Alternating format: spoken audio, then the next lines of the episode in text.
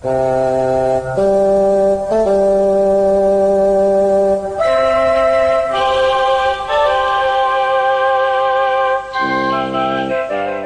Geeks, Two Beers, Episode 87, Big Trouble in Little China.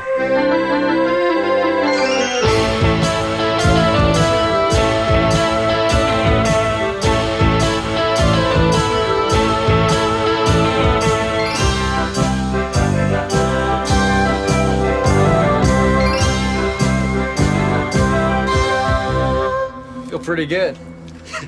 And I'm not scared at all. I just feel kind of invincible.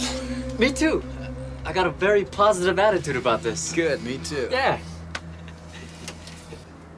Is it getting hot in here, or is it just me? Well, this is Two Geeks, Two Beers, and we're talking to whoever's listening out there. We're a couple of reasonable guys who've just experienced some very unreasonable things. Hello, I'm Morgan. I'm Morgan. And with me, the little China to my big trouble, it's Tom.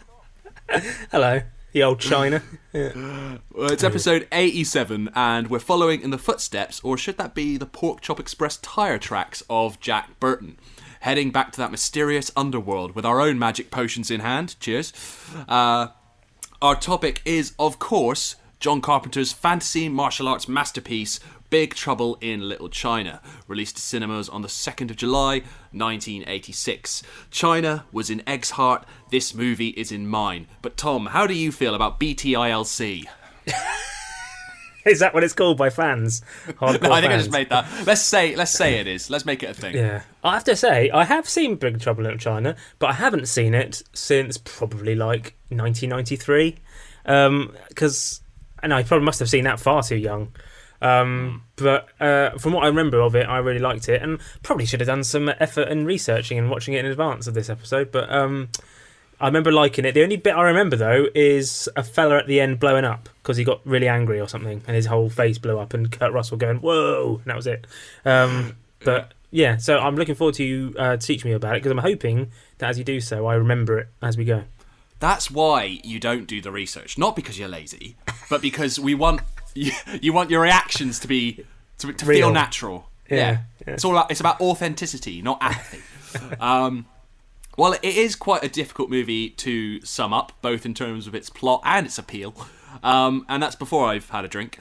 But it's difficult to describe this film and not have it sound like some naff B-movie, because as fantastic as it is, it does feel like a film that could have been a disaster if they hadn't got every ingredient right. So the casting, the humour, the effects, and as we'll learn, it very nearly ran into big trouble multiple times on its journey from script to screen. So the film tells the story of Jack Burton, who helps his friend Wang Chi rescue Wang's fiancée from bandits in San Francisco's Chinatown. They enter a mysterious underworld beneath Chinatown where they face an ancient sorcerer named Lo Pan. Here's the trailer. I always like the bits going into a clip because it would always say, Lo Pan. Like a DJ. There is a hidden world where ancient evil weaves a modern mystery. What's going on here? Is this some kind of magic? The darkest magic. Oh. They call it Little China. Finally, we shall bring order out of chaos.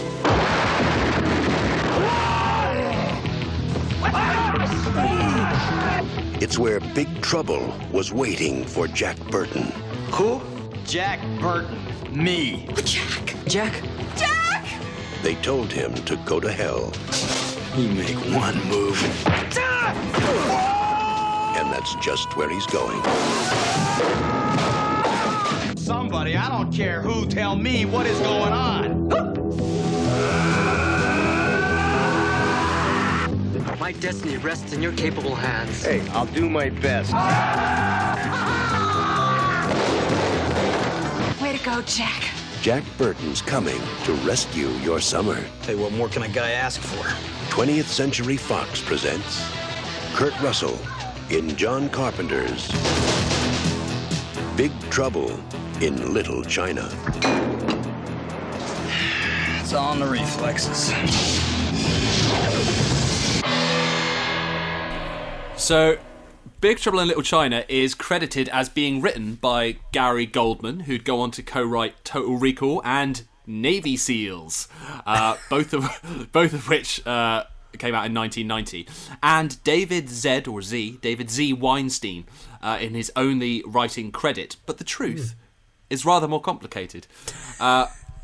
So Goldman and Weinstein's original script was a Western set in the 1880s that also included Chinese fantasy elements, with Jack Burton portrayed as a John Wayne-esque cowboy who rides into town, right down to his horse being stolen rather than his truck, as in the finished movie. 20th Century Fox acquired the script but asked for a major rewrite, including updating the story to a contemporary setting. Goldman refused, and he and Weinstein were removed from the project, with W.D. Richter being brought on board to perform the drastic rewrites. Richter, I have no idea if I'm saying that right.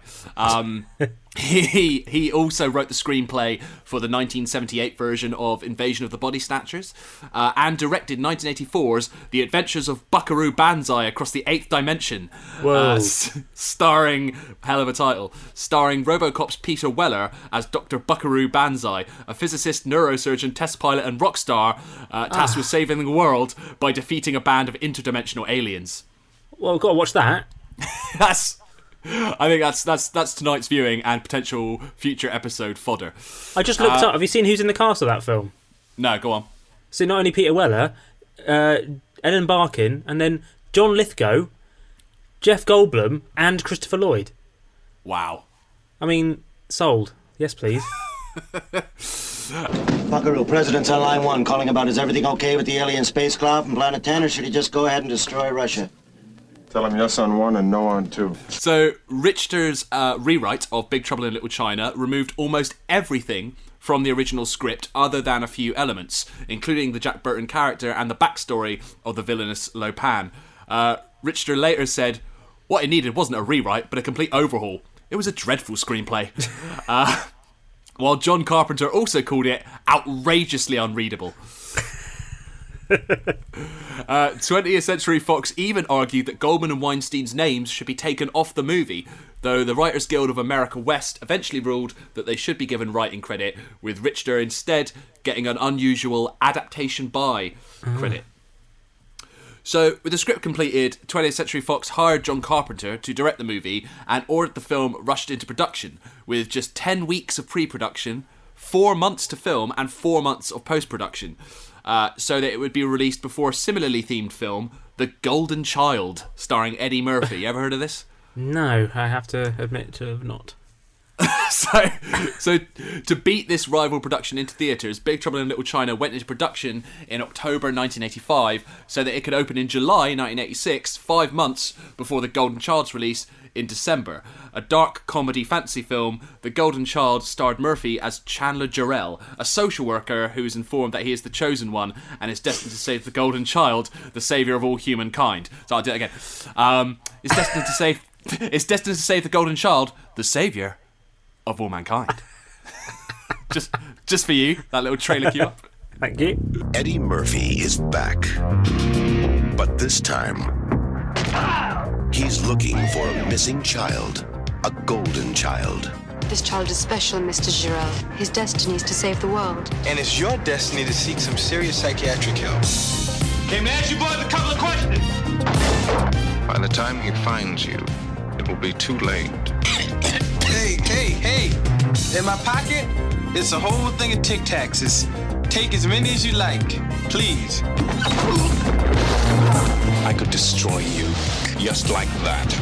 Just like that. You're wonderful. You are the chosen one. You will find the child. Well, I do my best. I'm so afraid of the dark, too. I really don't like your attitude. You know, this is a nice jacket. It's a Morris Day feel, and it looks good on you. And the boots, smoking. He's got a firm grip on reality. Where he's going, he'll need it. How'd you do that? What was that with the flip? You must carry this glass of water without spilling a drop. Who are you, Monty Hall now? Bend the piece of cake! Eddie Murphy is the chosen one. Well, how many people have survived this test? None. None! The Golden Child.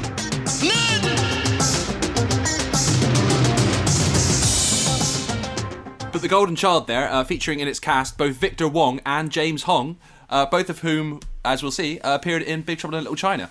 The Golden Child, though, was, for the most part, slammed by the critics. Newsweek said, Murphy seems to be present mainly to mock the film's pretensions and shoddy plotting, as if the producers deliberately had chosen a piece of third-rate pulp, pumped millions of dollars into it, and then brought in Murphy to make them look stupid. But it was a box office success, earning $79 million in the US alone and becoming the 8th biggest film of the year. In 1989, Eddie Murphy said, my pictures make their money back. No matter how I feel, for instance, about The Golden Child, which was a piece of shit, the movie made more than $100 million. So who am I to say it sucks? Fair enough. But back to Big Trouble in Little China. So in the reinvented script, lead character Jack Burton was now a cocky, wisecracking, all-American truck driver who gets involved in an ancient battle between good and evil when he makes a delivery to Chinatown, San Francisco. This is Jack Burton in the Pork Chop Express, and I'm talking to whoever's listening out there. Like I told my last wife, I says, honey, I never drive faster than I can see. Besides that, it's all in the reflexes.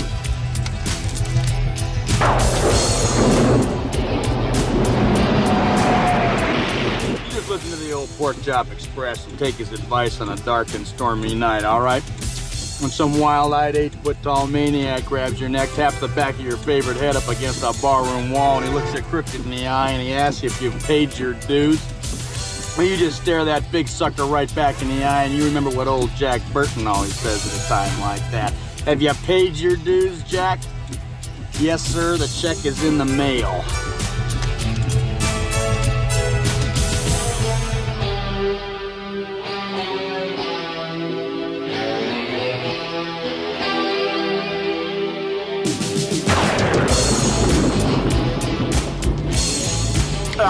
I'm not saying that I've been everywhere and I've done everything, but I do know it's a pretty amazing planet we live on here, and a man would have to be some kind of fool to think we're all alone in this universe. Jack Burton there, the original podcaster. Sidebar, the Chinese characters that appear in that opening sequence alongside the film's English title, Big Trouble in Little China, actually translate to Evil Spirits Make a Big Scene in Little Spiritual State. So, considered for the role of Jack Burton, do you want to have a... Because normally on these, Kurt Russell is one of the names that gets thrown up as someone who didn't get the role. Yeah. I mean, Tom Cruise... It's probably too early for Tom Cruise, isn't it? No, too early for Bruce Willis as well. Arnie, obviously, and all those sort of people. Stallone, fucking Richard Gere... I would love to see Richard Gere as Jack Burton. Come on, think of some good ones. Do you know what? I'm gonna put you out of your misery because. Okay, is it not guessable then? It's pretty rogue choices. So apparently, Clint Eastwood was considered. Yeah. Have you paid your dues, Jack? The check is in the mail. Jack Nicholson was considered. Oh, okay, yeah, I could see that. Yeah. I can't really imagine him pulling off the vest top quite as well as Kurt Russell. Jeff Bridges as well was also apparently considered. Yeah. But the part eventually went, of course, to Kurt Russell, who made it his own. And I would say a big part of why this film works is the charismatic, funny performance from Russell. This would be John Carpenter's fourth of five collaborations with Kurt Russell. Can you name them all, Tom? I wasn't planning on quizzing you, but fuck it. Let's have a quiz. Well, there's The Thing... Yep. Escape from New York. Yeah. And the other one? Escape from LA. Yeah. That's the one. Yeah. So one more. One more, and this is it's relatively niche. It's not Overboard, is it? It's not. John Carpenter's Overboard. John Carpenter's Birds on a Wire. No. No, I'm out. So their first collaboration, in fact, was on the 1979 TV movie Elvis, in which Russell played the king of rock and roll. It's actually pretty good. Their second was on Escape from New York in 1981. Their third was on The Thing in 1982. Fourth was Big Trouble in Little China, 86. And they would work together for the final time to date on 1996's Escape from LA. Russell almost turned Big Trouble in Little China down, following his two collaborations with Carpenter on Escape from New York and The Thing, and voicing Copper in The Fox and the Hound. He had made a string of movies that had flopped at the box office, including 1984's Swing Shift, on which he did at least get together with his co-star Goldie Hawn. So it was not an unsuccessful venture then. It was very much, if anything, the most successful. Yeah, no, if anything, yeah, his most successful venture, because of course they remained together 38 years later. There was also 1985's The Mean Season, that bombed at the box office, and 1986's The Best of Times, opposite Robbie Williams. So he was. I thought it said Robbie Williams then. I was like, oh, no. Would have been a fetus, I think, at the time. But yeah, again, I find there's a lot of these sort of films that you look back on and never have heard of them. Like a film with Robin Williams and Kurt Russell, and I've never heard of it. And it's just weird that there's just like, what was that one that Tom Hanks did with Bruce Willis, and it was shit? Was it The Bonfire of the Vanities or something? And it just sort of happened and no one cared. It was like, oh god. I think people get away with it now.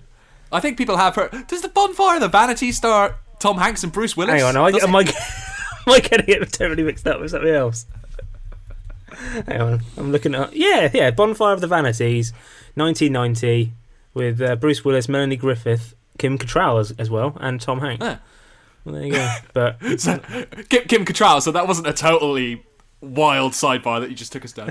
All right, fair enough. I had heard of Bonfire of the Vanities, but I had no idea it starred Tom Hanks and Bruce Willis.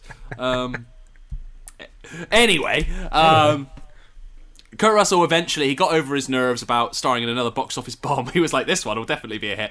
And he eventually signed on. He said what won him over was Jack Burton's flaws.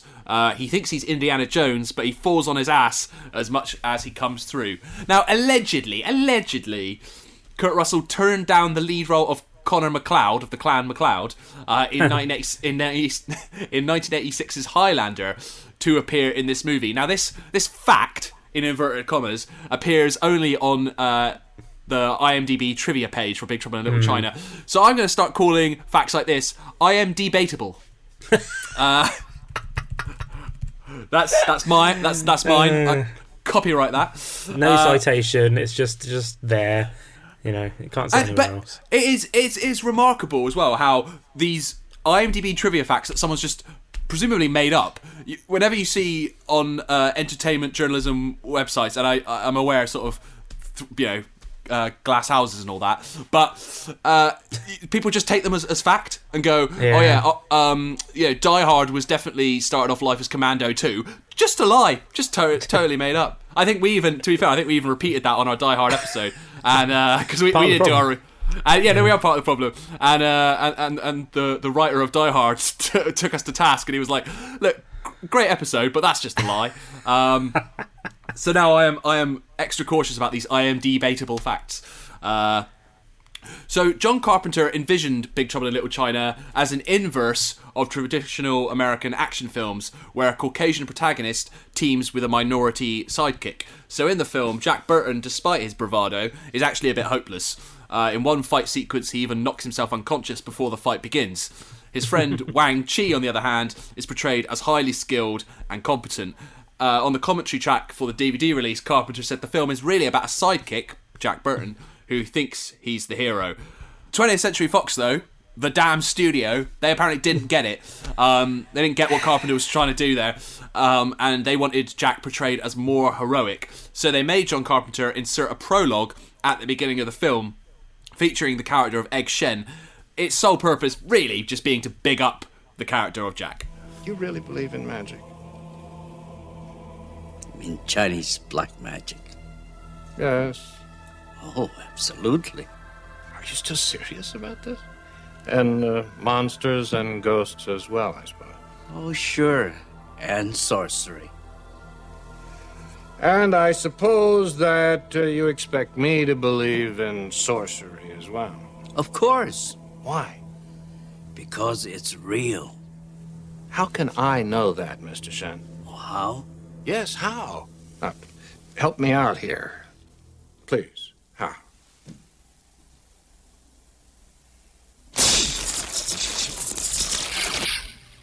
See? That was nothing. But that's how it always begins. Very small. That's how it always begins. Very small. So hope for this podcast yet. If begins means like 6 years, yeah. So I have to say, despite that being a studio mandated edition, great atmospheric opening for the film.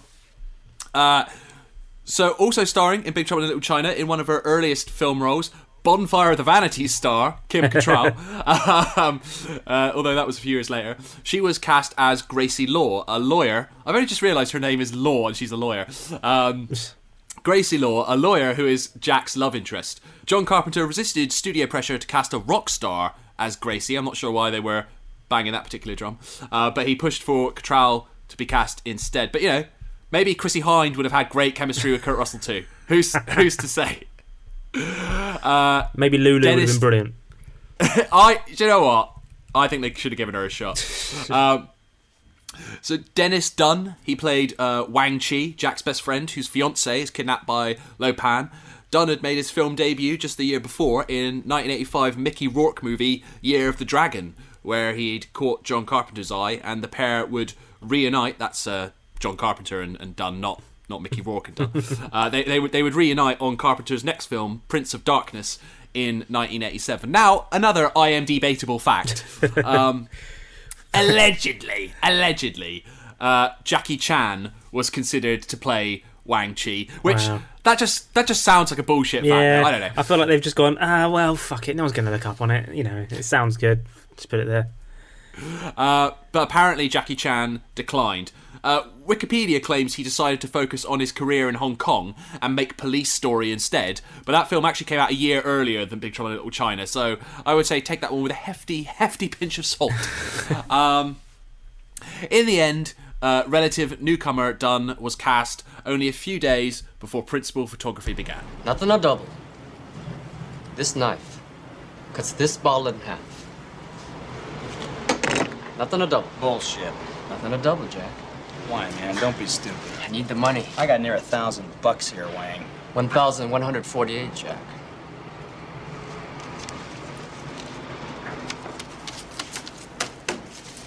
Okay. But not that bottle. This bottle.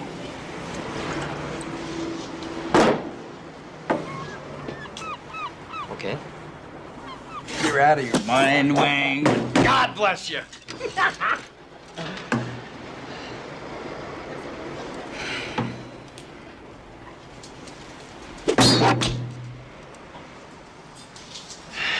all in the reflexes. It always works at home. Yeah, well, have me over for dinner some year and prove it. In the meantime, pay up $1,148 ×2. Yeah, I don't have that kind of money, Jack. I didn't hear that, Wang. Hey, I'm just a poor Chinese boy, you know? Yeah, you own a restaurant. That's a hell of a lot more than me. So prior to filming Big Trouble in Little China in 1986, Dunn had never had any formal martial arts training, but apparently the martial arts sequences weren't hard for him because he dabbled in training as a kid. I mean, who hasn't dabbled in the martial arts and then can be an expert martial artist with just a quick refresher course? It's like those kids at school. There's always a couple, isn't there? That they're just good at everything. They just like, whether it was sport or acting or singing or whatever, they're just good at everything. Yeah. Dunn almost turned the film down because he'd been offered a part in a TV movie that was filming at the same time. His agent advised him to take the TV movie, but Dunn went for Big Trouble in Little China because he saw Richter's name on the script and he was a huge Buckaroo Banzai fan. Which, with that cast and that premise, exactly, who can blame him? Yeah. The film's villain, David Lo Pan, was played by James Hong. Lo Pan is an ancient Chinese sorcerer who is condemned by a curse to wander the earth as an incorporeal ghost. Though temporarily granted a decrepit body by supplication to the gods, that's not a word you hear a lot, supplication, in order for him to permanently break the curse and regain his human form, he must marry a woman with green eyes and then sacrifice her. It's a very specific request. Is it? Well, you know, those Chinese elder gods, they want what they want. Right, it's a little niche. It's a little niche, but they want what they want. Yeah. That's why he kidnaps Wang's fiancée, Mao Yin, and also Gracie, both of whom, in an uncanny coincidence, have green eyes. Yeah. Though neither Kim Cattrall or Mao Yin actress Susie Pai did, forcing them to wear uncomfortable contact lenses. Cattrall apparently had to insert her contacts 15 minutes before going on camera, because that's how long it took her eyes to stop watering. God. I love James Hong, though. He was in one particular favourite role of his is Wayne's World 2, when he played the father-in-law. He was just hilarious in that. Yeah. Well, it is in this film. It's brilliant. At times, I would say, you know, at times funny, at times genuinely unsettling performance from James Hong, who was one of the best-known East Asian faces in Hollywood throughout the 1970s and 1980s. So, as you say, he appeared in one of the Wayne's World movies. He appeared in Chinatown in 1974, Airplane in 1980, Blade Runner in 1982. Blade Runner, yeah. Yeah, it's a great run, and that's just to name just a few of his roles, and I do mean just a few, because in all, he has played over 600 television and film roles. Incredibly prolific. In fact, the actor Daniel Day Kim has started a crowdfunding project in an attempt to get Hong a star on the Hollywood Walk of Fame, saying James Hong might just be the most prolific actor in Hollywood history. As of July 2020, he has a total of 672 credits, which include 469 TV shows, 149 feature films, 32 short films, and 22 video games. This man epitomises... That is a hard word to say after a few beers. This man epitomises the term working actor, and that's not even taking into account all he's done to help further representation for actors of colour. And he's still going. He's still going. Just looking up on his filmography, there's just loads still in the pipeline. Day Kim had to say like to date, because like he's still pumping them out. Yeah. So this campaign to get Hong a star, it raised the desired total of $55,000, which is the cost of creating and installing a star. It raised its desired total in just 4 days, and Kim will submit a nomination application for Hong in April 2021, which is the next time applications are open. So by the time this episode comes out. Yeah, he'll have presumably submitted that, and we'll see if. If it gets rejected, that's stupid, because it's a joke. Yeah. It's a joke. Let's kick back and enjoy a little bit of Hong as David Lo Pan in Big Trouble in Little China. Let's. My problem is this place. This place is my tomb. I'm buried here. A young man, a king, a warrior, is entombed in this old man's crippled body. And all I need is a woman, Mr. Burton.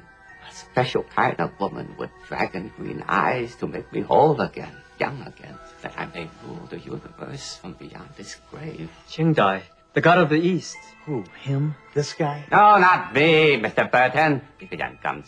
My demon, the god I must appease in order to regain my heart, my blood. A girl with green eyes. To satisfy Qingdai, a girl brave enough to embrace the naked blade. And when I find her, I will marry her. Never! And Qingdai will be happy and my curse will be lifted. You can go off and rule the universe from beyond the grave. Indeed! Or check into a psycho ward, whichever comes first, huh? Jack, will you... Jack, what? I'm supposed to buy this shit? 2,000 years and he can't find one broad to fit the bill? Come on, Dave, you must be doing something seriously wrong. There have been others, to be sure. There are always others, are there not? You seem to be one who know the difficulties between men and women, how seldom it works out. Yet we all keep trying like fools. Brilliant. I like the idea that there could have been a spin-off series where it was just Lo Pan going on loads of dates. With women, just trying to woo them and trying really hard, and then she just weren't interested, so they had to get Kurt Russell involved. Yeah, getting dating tips from Jack Burton. I've noticed as well watching these clips back. You know how sometimes and with great performances, but there's like a singular tone to them. Yeah. And for example, the singular tone to Bruce Willis's performance in Die Hard is, "What are you doing, John? What are you doing, John? Oh, John!" And that's basically the tone. And the tone of Kurt Russell's performance in Big Trouble in Little China is, like, I don't know what's going on, and I don't give a shit. Why am I even here? This is bullshit. So Victor Wong, another great actor, he played Egg Shen, a sorcerer and old enemy of Lo Pan, who also drives a tour bus. Egg Shen's bus, in case you were wondering, was returned to Yellowstone National Park, where it was borrowed from after filming Wrapped, and it still gives tours, apparently, of the old faithful geyser, if you're a US listener. So Wong had, again, much like Dennis Dun, he had made his film debut just a few years before, but went on to appear in The Last Emperor in 1987. He played storekeeper Walter Chang in Tremors. Who meets an unpleasant end. And he played Mori Tanaka in all four Three Ninjas movies, which is a franchise that I have not thought about for years. Three Ninjas. I've never heard of it. What was it? What? Oh my God. It was like this, I hesitate to say 90s classic. How do you not know about the Three Ninjas movies? Hang on. Just on TV like all the time. Right. Okay. There's four films in this franchise apparently. Yeah, so this was just like classic bank holiday Monday fare, a four-film series about three young brothers trained by their Japanese grandfather in the art of ninjutsu, with Victor Wong be the only cast member to appear in all four films. He's like the Miyagi of the Three Ninjas movies. Three Ninjas in 1992, Three Ninjas Knuckle Up in 1993, Three Ninjas Kick Back in 1994, and of course, the capper on the tetralogy, Three Ninjas High Noon at Mega Mountain in 1998. Well, this smells like either a Freaky Franchise episode or at least its own episode at some point. It smells like something. They were three brothers learning the ways of the ninja, but what started as a game suddenly turned real. Those kids. We should run. We should hide. We should kick their butt. Now, three heroic kids are taking on one ruthless criminal. Yes! And they're determined to have the last laugh. Enjoy the ride. Three Ninjas, rated PG, parental guidance suggested. So there is actually, with Victor Wong, quite a sad backstory here. So Wong's son was Leon Wong, who was the guitarist in the punk band Tales of Terror. Mm-hmm.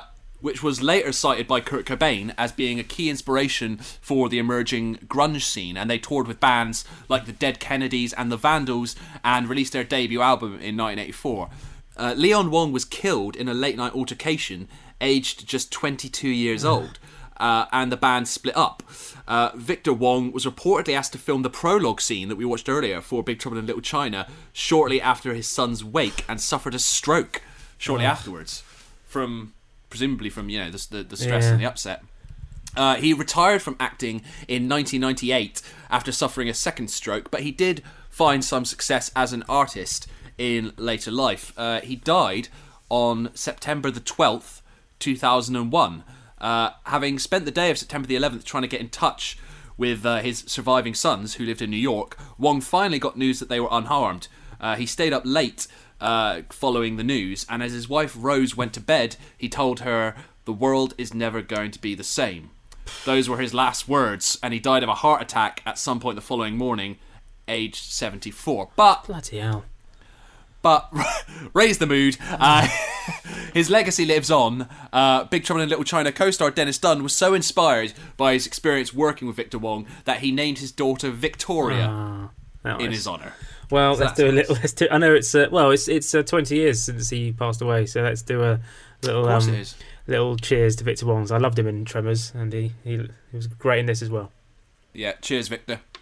One of the most memorable elements of Big Trouble in Little China, one of many, is the three storms: Thunder, Rain, and Lightning. Lo Pan's henchmen, each with a power over an element.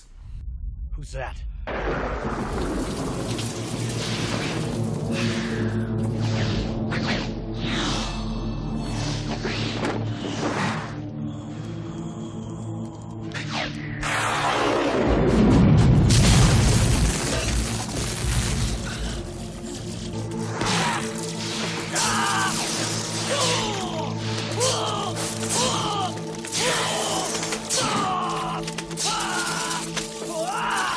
Russian! Just get out of here, Jack! Get out of here!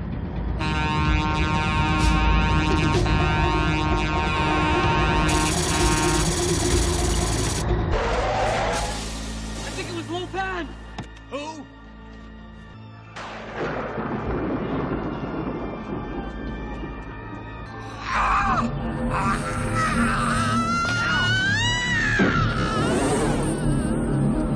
Don't look, Jack! I already did! No! I won't! No! I mean, what? Lo Pan, come on! I can't see! It's okay, it's okay. It's only temporary.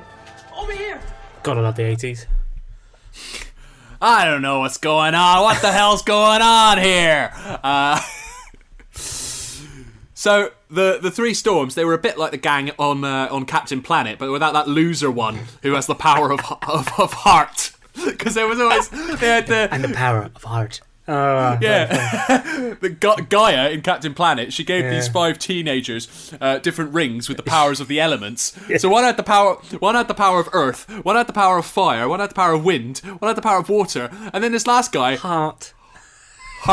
The power of hearts. And apparently, according to the Captain Planet fan wiki, Gaia said that the heart ring was the most powerful. Yeah, sure it was. This calls for a team beam, and fast. Let our powers combine. Earth, fire, wind, water, heart. By your powers combined, I am Captain Planet. Go!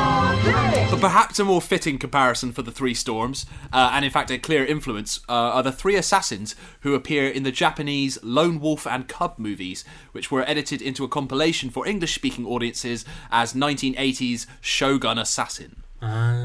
Return to the vanished kingdoms of ancient times.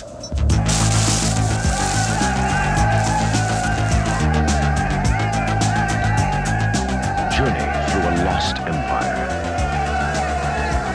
Mad wizards and barbaric passions. Behold the saga of a legendary warrior, a loving father who has the power of a dozen armies in one sweep of his mystic blade. This is a story of honor, disgrace, vengeance. Yeah, there was another example of voice of a man not being able to say warrior. Warrior. It's a real bugbear for you. Warrior. Yeah, it's got a whole Horseman of the Apocalypse vibe going on. All these things. Well, yeah, because famously the three Horsemen of the Apocalypse. One was having a rest. Yeah. War, famine, pestilence, and apathy. He was just kicking back. So actor and stuntman Carter Wong, he played Thunder, an elemental master with great strength who could expand his body. Wong had a long career working as a stuntman and fight choreographer on martial arts movies, and worked as a martial arts instructor with the Hong Kong police. So he was like legit a hard ass.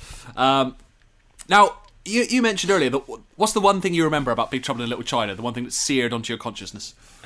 Big man, head blown up. That's what I remember. Yeah. Well, for years, I like you. I watched this movie probably a little too young, and I was banned from watching one moment in Big Trouble in Little China, really? which is the death of Thunder, where he expands to such a size that he explodes. My mum wouldn't let me watch it. I think she caught sight of it. She was like, "No, you're not allowed to watch it." So I was convinced for years.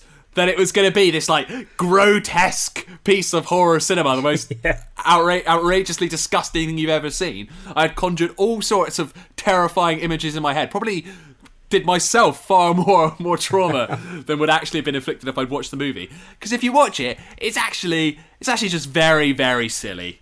Yeah, well, that's the one bit I watched over and over again. So and it did me no harm. You turned out okay, I guess. Do you want to watch it again? Yeah. Let's watch it again.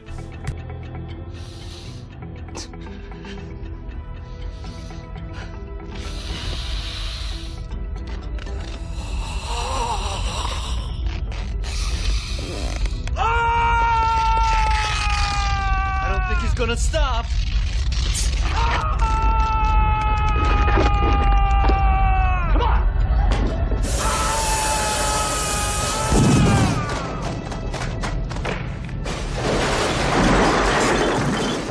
Well, we've all been there. Well, that's actually like a fast forward of what's happened to my weight in lockdown. Just like you take the past year and just turn 12 months into 12 seconds. So Peter Kwong, he played Rain, another of the Three Storms, who was an elemental master and expert martial artist with a sword, who also appeared, along with Victor Wong and James Hong, he also appeared in The Golden Child, playing the character of Tommy Tong. Kwong later admitted to the authors of the book, The Official Making of Big Trouble in Little China, that his scenes as Rain were so intense that he was under the impression that the film was a sort of straight shooting action adventure. It wasn't until he filmed his last act fight and noticed Dennis Dun's over-the-top eyebrow raise at a key moment during their battle that he realised the movie was actually supposed to be funny. But I think it works. Yeah. And finally, you had James Pax as Lightning, an elemental master who can shoot out bolts of lightning. This character is said to be the inspiration for Raiden in Mortal Kombat. I can see that. Yeah, well, he's also a straw hat wearing monk, able to control lightning with his hands. And David Lo Pan was also apparently the inspiration for that game's evil sorcerer Shang Tsung, who is played in the 1995 Mortal Kombat film by Kari Haruki Tagawa, who made his movie debut as an uncredited extra in Big Trouble in Little China. So... don't say I don't do my research, all right? There you go. That's a genuine... you won't find that fact on your IMDb trivia. That is... nothing debatable there. No, that is a Two Geeks, Two Beers original. So along with the great cast, the humour, the compelling fantasy elements, I would say a big part of the reason why Big Trouble in Little China is so beloved is because of the visual effects, which perfectly fit the film's slightly cartoonish tone. From a Bigfoot-like monster that appears in the film, which is credited as a sewer monster and referred to in the script as a wild man, and is inspired by the Yiren, or man monkey, of Chinese folklore, to the giant floating eyeball, which serves as a spy for Lo Pan and was one of the more complex effects to achieve, powered by several puppeteers and dozens of cables to control its facial expressions. But all this use of puppetry, costumes and models give the threats in the film a real tangible feel, whereas if you made it now, it would all be CGI. Yeah. The limited CGI in the film, though, does hold up pretty well, though John Carpenter was apparently not satisfied with it and accused the company in charge of the visual effects, Boss Film Studios, of taking on too many projects and not dedicating... well, I mean, my notes say not deduciating, but I think I meant dedicating. But deduciating as well. Yeah. He accused them of not dedicating enough attention to the movie, though Boss Film Studios head Richard Edlund argued that, in fact, the effects budget for the film was just under $2 million, which he described as barely adequate. So, despite that one reservation he had about the film, John Carpenter was feeling pretty good about Big Trouble in Little China. An early test screening for the film was so overwhelmingly positive that it left both John Carpenter and Kurt Russell convinced that the film would be a big hit. Right. You know, this is Two Geeks, so I'm expecting the usual in a minute Well, hold your horses. All right. So, Big Trouble in Little China was a box office bomb. Oh, yeah. It made just $11.1 million on an estimated budget of between 19 and 25 million. That's not very good, is it? It's not at all. Kurt Russell alleged that 20th Century Fox put little effort into promoting the movie because they didn't know how to sell it. And he said, "This is a difficult picture to sell because it's hard to explain. It's a mixture of the real history of Chinatown in San Francisco blended with Chinese legend and lore. It's bizarre stuff." The film was also overshadowed at the box office by the release of James Cameron's Aliens, which came out shortly afterwards. But are you ready? I'm going to take a step back from the mic. All right. Oh, here's as well. It received mixed reviews. That was some good R rolling. That was great. Despite bombing at the box office, Tom, and receiving those mixed reviews, it has gone on to have a cult following, I assume. It has gone on. It's gone on to a cult following. I feel like when that happens, fireworks should go off. We should let down some balloons. It ticks. It, I can't believe it's taken us this long to do Big Trouble in Little China, because it ticks every box. It ticks every box. But like, but I assume that Eddie Murphy film probably like whipped its ass at the box office, as you say. Yeah. And yet that has no legacy, whereas this, as you say, cult following. Everyone, well, not everyone, but a lot of people have heard of it. Well, I certainly hope so. Well, Big Trouble in Little China, it won the war, if not the battle, at the box office. Ebert, he wasn't a fan. He said the film was straight out of the era of Charlie Chan and Fu Manchu, with no apologies and all of the usual stereotypes, though John Carpenter had made specific rewrites to the film himself to eliminate material that he deemed offensive to Chinese Americans. And Dennis Dun said he was drawn to the film because of its portrayal of Asian characters. He said, "I'm seeing Chinese actors getting to do stuff that American movies usually don't let them do. I've never seen this type of role for an Asian in an American film." And Harlan Ellison, who was widely known in Hollywood for his brutally honest critiques, also praised the film, writing that it had some of the funniest lines spoken by an actor this year to produce a cheerfully blathering live-action cartoon that will give you release from the real pressures of your basically dreary lives. But after the commercial and critical failure of the film, John Carpenter decided he'd had enough of Hollywood. He turned his back on Hollywood and produced his following films as independent features. He said, "The experience of making Big Trouble in Little China was the reason I stopped making movies for the Hollywood studios. I won't work for them again. I think Big Trouble is a wonderful film and I'm very proud of it. But the reception it received and the reasons for that reception were too much for me to deal with. I'm too old for that sort of bullshit." Sounds like Kurt Russell in Big Trouble in Little China. I don't know why it bombed at the box office. I don't know what's going on. Someone tell me why it got bad reviews. The film's cult following and success on home video, that's another little staple, has seen talk of a remake or sequel in recent years. So in June 2015, The Wrap reported that Dwayne Johnson was developing a remake. Yeah. A franchise saver, Dwayne Johnson. Well, yeah, but if Jack Burton is meant to be this like guy, you know, he's all hot air and he's all talk and he's actually a bit of a goon, I don't think Dwayne Johnson is the right guy. You need if you're talking goon, you need Sean William Scott, don't you? He's the ultimate. Well, I mean, and famously starred in the movie Goon. In Goon, yeah. So he's. I mean, I guess he's perfect.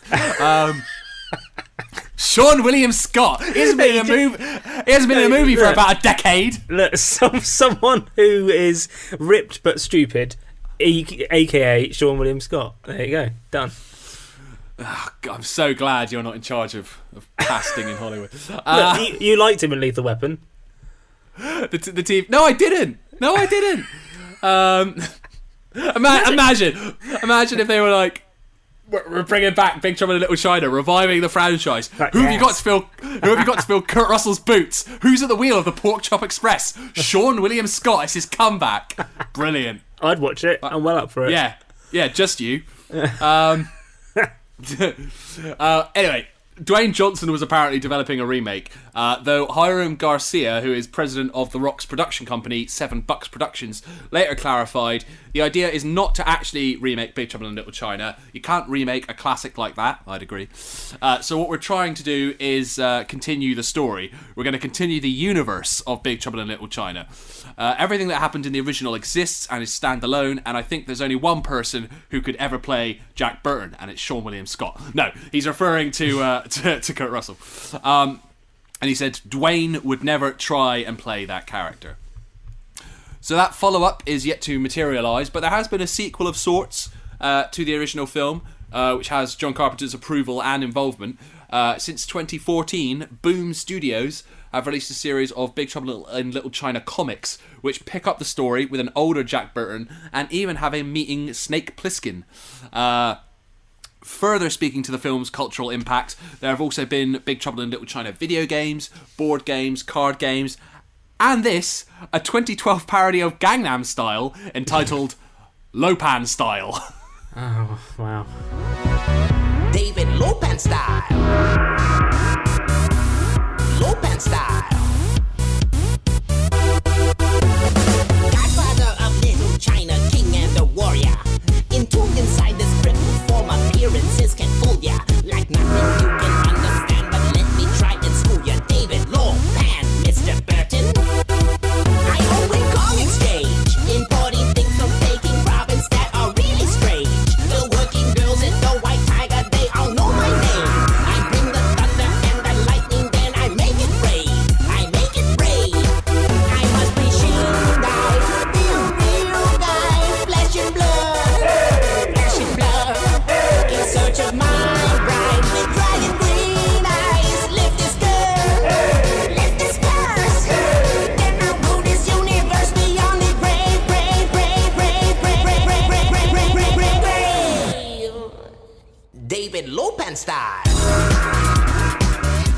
Mr. Burton. Really good.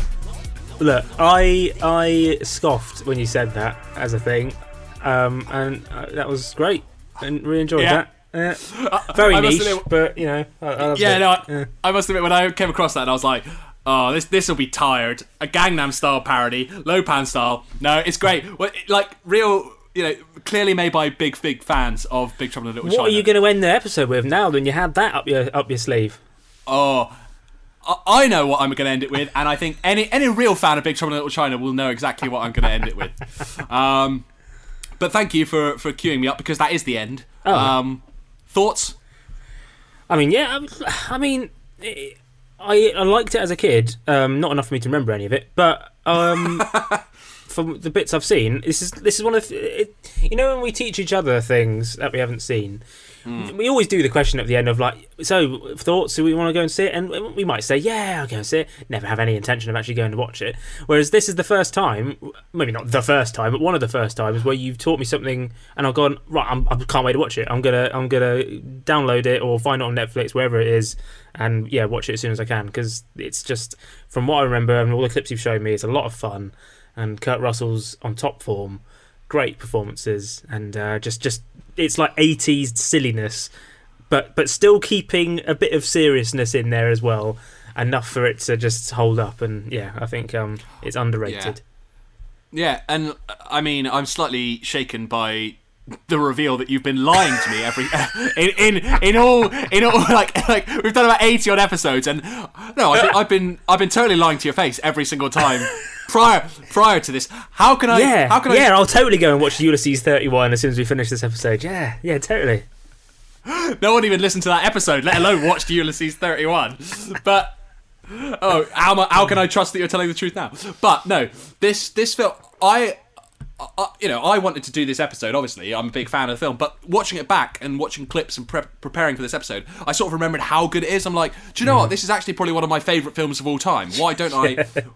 I should go and watch it right now. You should go watch it right now. Everyone, go watch Big Trouble in Little China. There's a lot of things you could be doing worse with your time. It's only 99 minutes long, and that is some crackerjack timing. Now.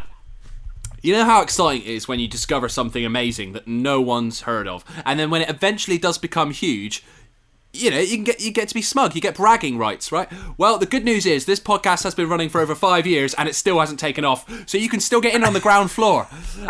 You can find all of our previous episodes at our snazzy website, which is twogeeks2beers.com, or on our YouTube channel. Just search Two Geeks Two Beers to find us and subscribe for all the latest uploads.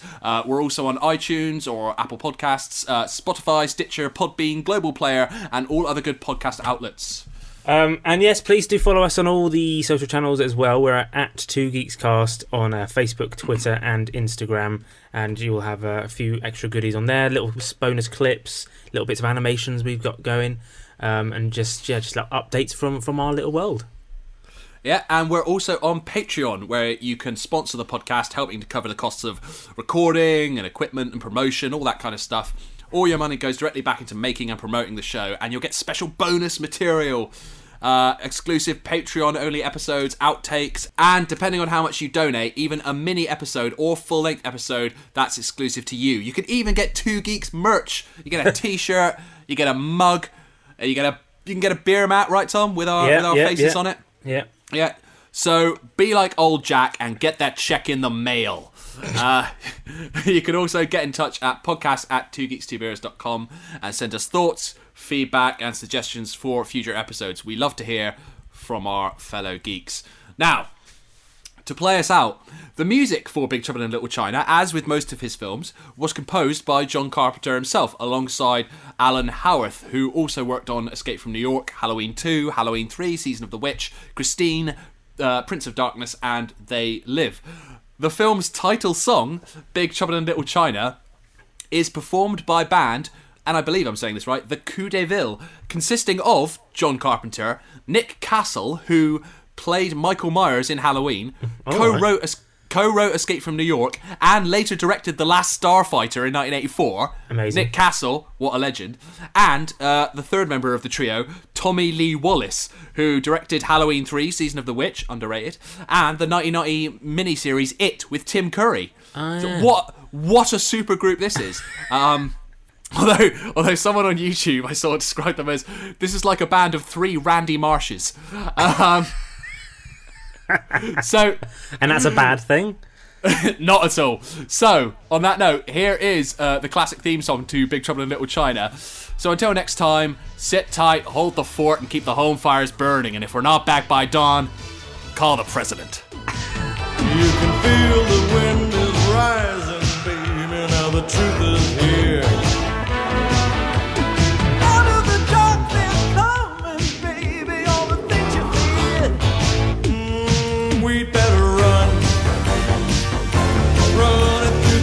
Night. Run until they take us away. Take us away. Take us away. Big trouble in Little China. You can feel the thunder moving, baby, like an evil dream. And Dennis Dun said he was drawn to the film because of its portrayal of Asian characters. He said... he burped? Yeah, he said, this is what I think of this, and then he just burped. I was about to make a really, sort of pertinent point about representation and the representation of Asian characters and actors. Burped all over it. In Hollywood cinema, but I couldn't hold back the burp. I apologise. So, listener, I'm keeping that one in because that was funny. But normally, I have to edit out a good 4 or 5 burps per episode when we do these. Each. If you're not burping enough, you're not drinking enough. Actually, famously, I can't burp. I only burp like twice a year by accident. Whereas, I can't burp. No, just never been able to. Every now and then I'll do an accidental burp out of nowhere, and I'm really excited because I just can't do it. Well, no, but no one's trying to burp like on demand, are they? No, but you could. I reckon if you tried, you could. You know, on average, you probably do about 9 or 10 burps a week. I would have thought, at least, surely. Maybe a day, maybe a day for you. I don't know, but honestly, we're talking maybe 5 times a year I might burp. It's really weird. What's really weird is that you're keeping track. No, I can though, because it's really exciting when it happens. Yeah, it's amazing. Really? Yeah. Right now, anything's a highlight. Anything a bit different. Yeah. So if it happens on the show, definitely keeping it in because that's a rarity, and you're in luck. So yeah. Good fart for England though. Anyway, carry on.